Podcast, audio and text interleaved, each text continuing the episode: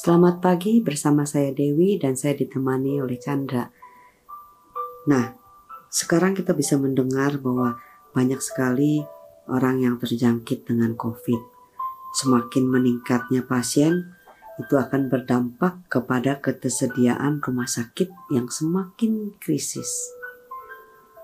Halnya sama juga pada waktu itu ketika Yesus lahir, Maria pun mengalami hal yang sama, tidak mendapatkan rumah untuk melahirkan. Di dalam Lukas 2 ayat 7 dikatakan, dan ia melahirkan seorang anak laki-laki, anak yang sulung, lalu dibungkusnya dengan lampin dan dibaringkannya di dalam palungan, karena tidak ada tempat bagi mereka di rumah penginapan. Nah, kejadian ini tuh jadi mirip juga kayak sekarang ya. Di mana Iya. rumah sakit itu penuh, orang jadi panik gitu. Iya, ada pasien lebih banyak daripada eh, daya tampung rumah sakit. Mm-mm. dan eh, ini dialami di Alkitab eh, nggak disangka kan Maria eh, dalam perjalanan hamil ya eh, mendadak dia harus eh, melahirkan. Terus nggak ketemu satu tempat, nggak ada tempatnya. Itu juga eh, memberikan nggak disangka satu, iya, kepanikan kan. perasaan gimana Ah, gitu. itu contoh aja kan sebenarnya Hmm. orang itu tidak pernah lepas ya dari satu yang seperti negatif mengejutkan Hmm. terjadi dalam hidupnya melampaui yang dia bisa eh, Lakukan. lakukan dari kekuatan dia Ya kan? ada orang yang bisa menjadi sangat eh, eh, terbawa dengan Dengan situasi situasi. kondisinya sehingga eh, berkelanjutan tekanannya Hmm. ya kan sehingga bisa menimbulkan satu Stres, risiko ketegangan, ya bisa bertengkar loh. macam-macam di situ ya kan orang kalau ngelihatnya situ Hmm. tapi kan di sini kejadian itu eh, mengingatkan bahwa eh, Tuhan itu mau hadir toh di tengah ketidakmampuan manusia Hmm. ya kan ya Maria itu menyadari yang dia kandung itu eh, adalah Kristus itu sendiri kan jadi ya eh, dia bisa punya kekuatan ya Hmm. sama halnya kalau kita menghadapi situasi kondisi setiap orang mungkin beda-beda ya Betul. bentuknya kalau kita percaya kepada Tuhan Tuhan tuh selalu ada aja Hmm. jalannya eh, untuk kita bisa lalui eh, dengan berbagai cara Betul. bahkan kadangkala ya yang ada kita tidak terpikirkan ya, itu bisa aja ada. ya bahkan ada kejutan demi kejutan yang akhirnya menyenangkan Hmm. kalau kita lihat dia eh, besoknya beberapa hari kemudian ada orang majus datang Hmm. mempersembahkan sesuatu yang melampaui Hmm. nah Jadi intinya kita percaya apa pun yang terjadi di dunia ini, kita tahu kehadiran Tuhan di dalam hidup kita itu jauh melampaui apa yang bisa kita pikirkan dan lakukan. ya, Dan ujungnya pasti Tuhan itu menolong kita. ya, amin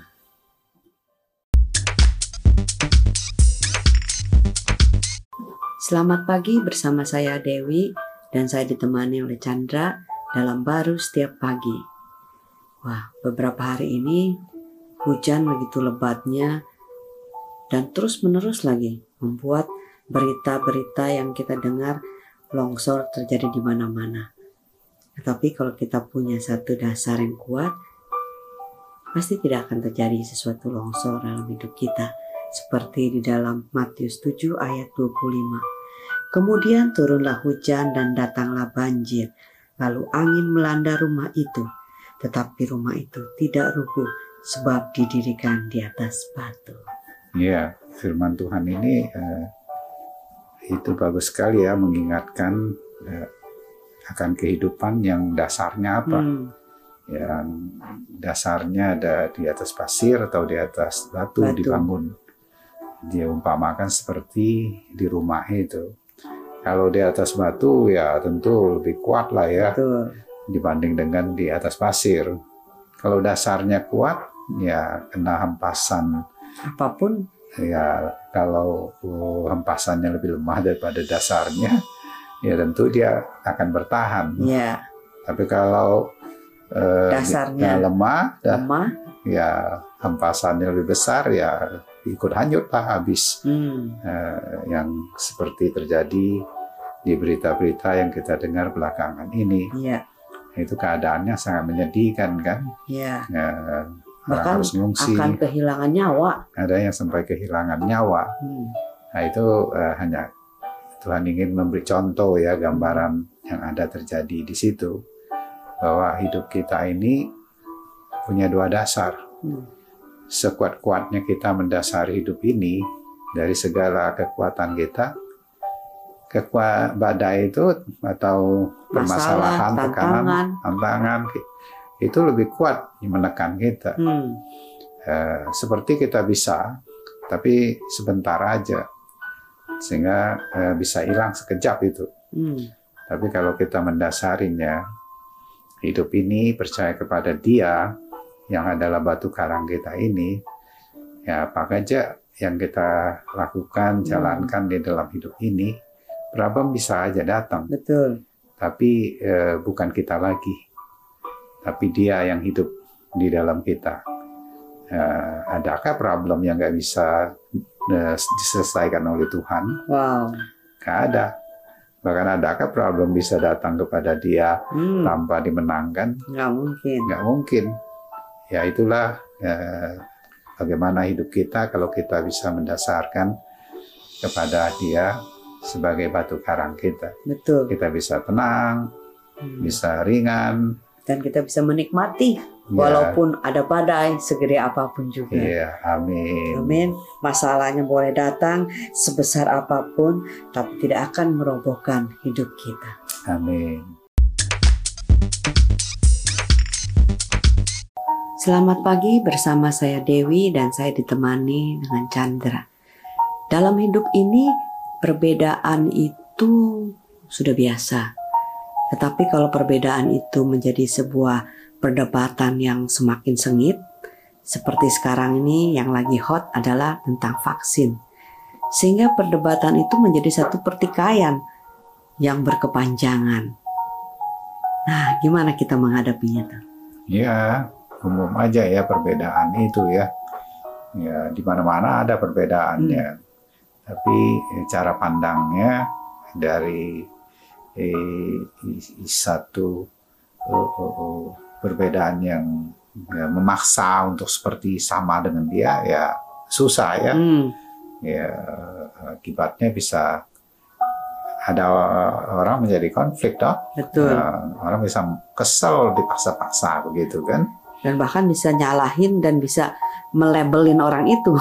Iya, itu udah udah bisa keterlaluan gitu kan. Hmm. Nah, sehingga bisa kepanjangan itu Hmm, sampai orang bisa perbedaan kecil bisa menjadi besar, besar, bahkan eh, menimbulkan satu konflik yang besar. konflik fatal gitu. Ya, Nah, tapi kan Tuhan itu tahu bahwa manusia nggak bisa lepas tuh hmm, dari konflik itu hmm, dalam hidup dia kan?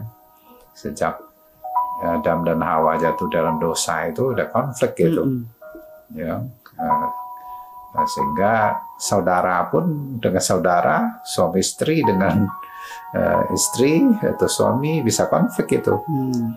Eh, Padahal ada satu hanya perbedaan kecil atau masalah kecil. ya nah itulah dibutuhkan eh, penebusan Tuhan ya. Hmm, Eh, dalam hal ini Kristus yang menebus dan menjadikan eh, manusia baru, mendamaikan kita dengan Dia, hmm, sehingga kita pun bisa dipenuhi damainya dan kita nggak sembarangan eh, menerima yang tidak damai. Hmm, dan kita pun bisa memberitakan eh, kabar baik ya, betul, damai betul. sekalipun di tengah situasi kondisi yang kesannya kurang damai gitu. Nah, karena kita ini pembawa damai. Hmm. Matius 5 ayat 9 dikatakan, Berbahagialah orang yang membawa damai, karena mereka akan disebut anak-anak Allah. Nah, Amin. itulah sebenarnya kita, ya enggak? Iya, Kita memberikan damai, bukan damai yang seperti dunia ini berikan, tetapi damai yang melampaui pikiran dan akal manusia. Iya, itu udah melampaui bukan soal salah benar baik buruk, Hmm. eh, tapi eh, percaya kepada Dia yang mengasihi kita dengan kasihnya Dia, ya, sehingga kita bisa mengalir dengan hikmat di dalam Damai. damainya Dia di Amin. tengah situasi kondisi apa pun juga. Yes. Amin.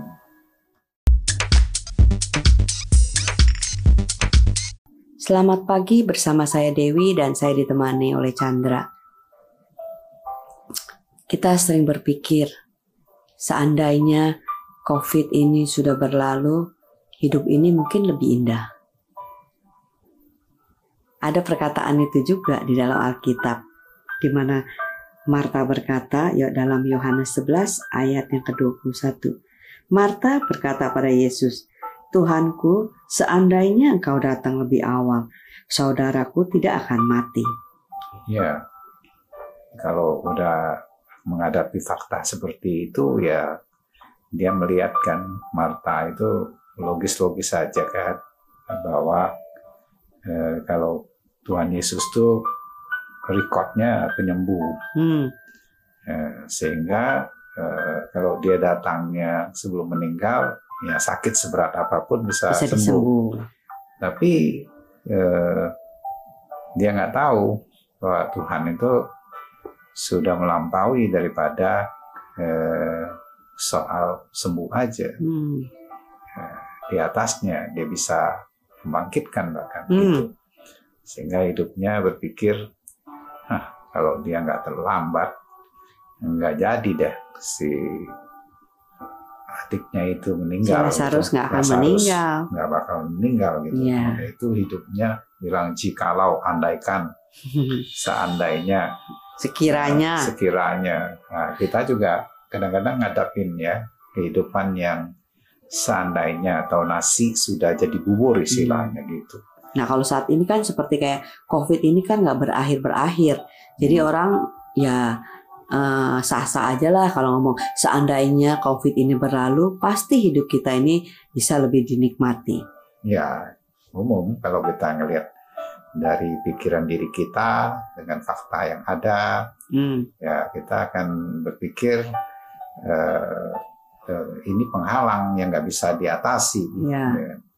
Cuma kalau kita melihat Tuhan jauh lebih besar dari semuanya ini, kita bisa mengalami eh, satu eh, kehadiran Dia ya, satu kehidupan Dia yang nggak bisa dibatasin hmm, oleh batasan-batasan lahiriah yang sementara ini akan berakhir juga hmm. walaupun mungkin panjang buat kita ngelihat berakhirnya gitu tapi ada kehidupan dia maka itu dibilang kalau kamu percaya kepada saya Mm-mm. eh, Kau akan melihat melihat kemuliaannya. kemuliaan dan ada kehidupan dia nah kita juga kalau kita lihat-lihat ada juga kan eh, kemuliaan yang kita alami semasa COVID, eh, COVID ini. ini kalau kita melihat kepada Tuhan ya Hmm, sepertinya eh, terhalangi untuk kita bisa komunikasi, tapi ya kita bisa menikmati hubungan hmm. sekalipun eh, dengan beberapa teman kita atau saudara-saudara kita eh, hanya Yang kita dengan tidak Zoom. bisa nggak bisa ketemu secara Ya, fisik.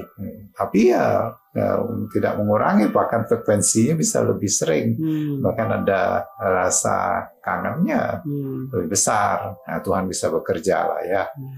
Eh, intinya di situ kita nggak perlu dibatasin. Eh, jikalau begini gue baru bisa hidup lebih bahagia. Enggak, kebahagiaan kamu ada di Tuhan ya. Bukan di situasi dan keadaan. Ya, semuanya itu jadi eh, ada waktunya dia, eh, ada caranya dia kan untuk menyelesaikannya. Tapi kita nggak nunggu itu dulu. Selesai baru bisa menikmati. Iya, karena hidup kita nggak didasarin dasar seperti itu lagi ya. Oh, amin. Amin.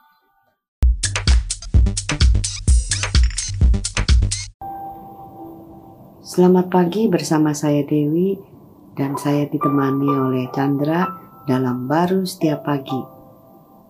Setiap orang pasti berjuang untuk memenuhi kebutuhannya. Apalagi di saat COVID seperti ini, kekurangan itu semakin bertambah.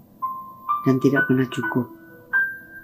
Nah, Ibrani 13 ayat yang kelima dikatakan, Janganlah kamu menjadi hamba uang dan cukupkanlah dirimu dengan apa yang ada padamu. Karena Allah telah berfirman, Aku sekali-sekali tidak akan membiarkan engkau dan aku sekali-sekali tidak akan meninggalkan engkau. Iya. Firman ini sangat indah sekali ya. Hmm. Eh, Kadang-kadang tidak sesuai dengan fakta dan pengalaman secara pribadi, secara logika ini kan. Bagaimana bisa mencukupi di saat Kekurangan. ya kan tagihan banyak misalnya kan kebutuhan banyak gitu Cicilan tinggi. cicilan tinggi atau apa aja udah itu dari pekerjaannya aja eh, di masa-masa seperti ini eh, ada yang mengalami harus berhenti gitu kan Hmm, Nah, seperti eh, terpepet gitu kan. Betul. ya eh, kadang-kadang itu bisa bertanya eh, di mana Tuhan? Kenapa Tuhan? Gitu. Hmm, tapi ya kalau kita ngelihat diri kita eh, dengan fakta yang ada kadang-kadang eh, orang bisa ngelihatnya seperti lagi banyak yang dimiliki seperti cukup. Hmm, tapi diri kita hati ini nggak pernah cukup. Betul. dengan sebanyak apa pun juga Yang kita miliki. Iya, katanya orang bahwa eh, dunia ini sisi dunia ini tidak bisa memenuhi hati yang kecil ini. Wow, Hatinya itu selalu kurang. selalu kurang. Nah, memang eh, hidupnya yang eh, didasari sejauh diri dia dengan apa yang harus dia kumpulkan, Hmm, batasan seperti itu. Sehingga dia ingin pastikan eh, apa yang dia miliki itulah untuk kecukupan dia. Hmm, nah itu ya nggak pernah cukup cukup sih sebenarnya. Iya. Nah, maka itu Tuhan tahu hati kita ini hanya bisa dicukupi dengan kehadiran dia.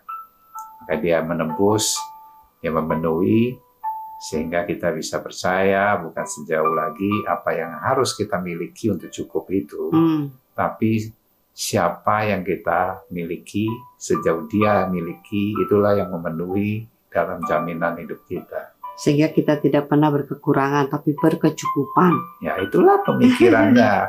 Bisa nggak Tuhan itu kurang? Hmm, nggak mungkin. Ya mungkin. Nah itulah kita sebagai anaknya, dia bapaknya Hmm, dalam hidup kita. Dia bilang dia tidak pernah meninggalkan kita, tidak pernah membiarkan kita. hmm, Ya, dia menjamin seluruhnya bagi hidup kita. hmm.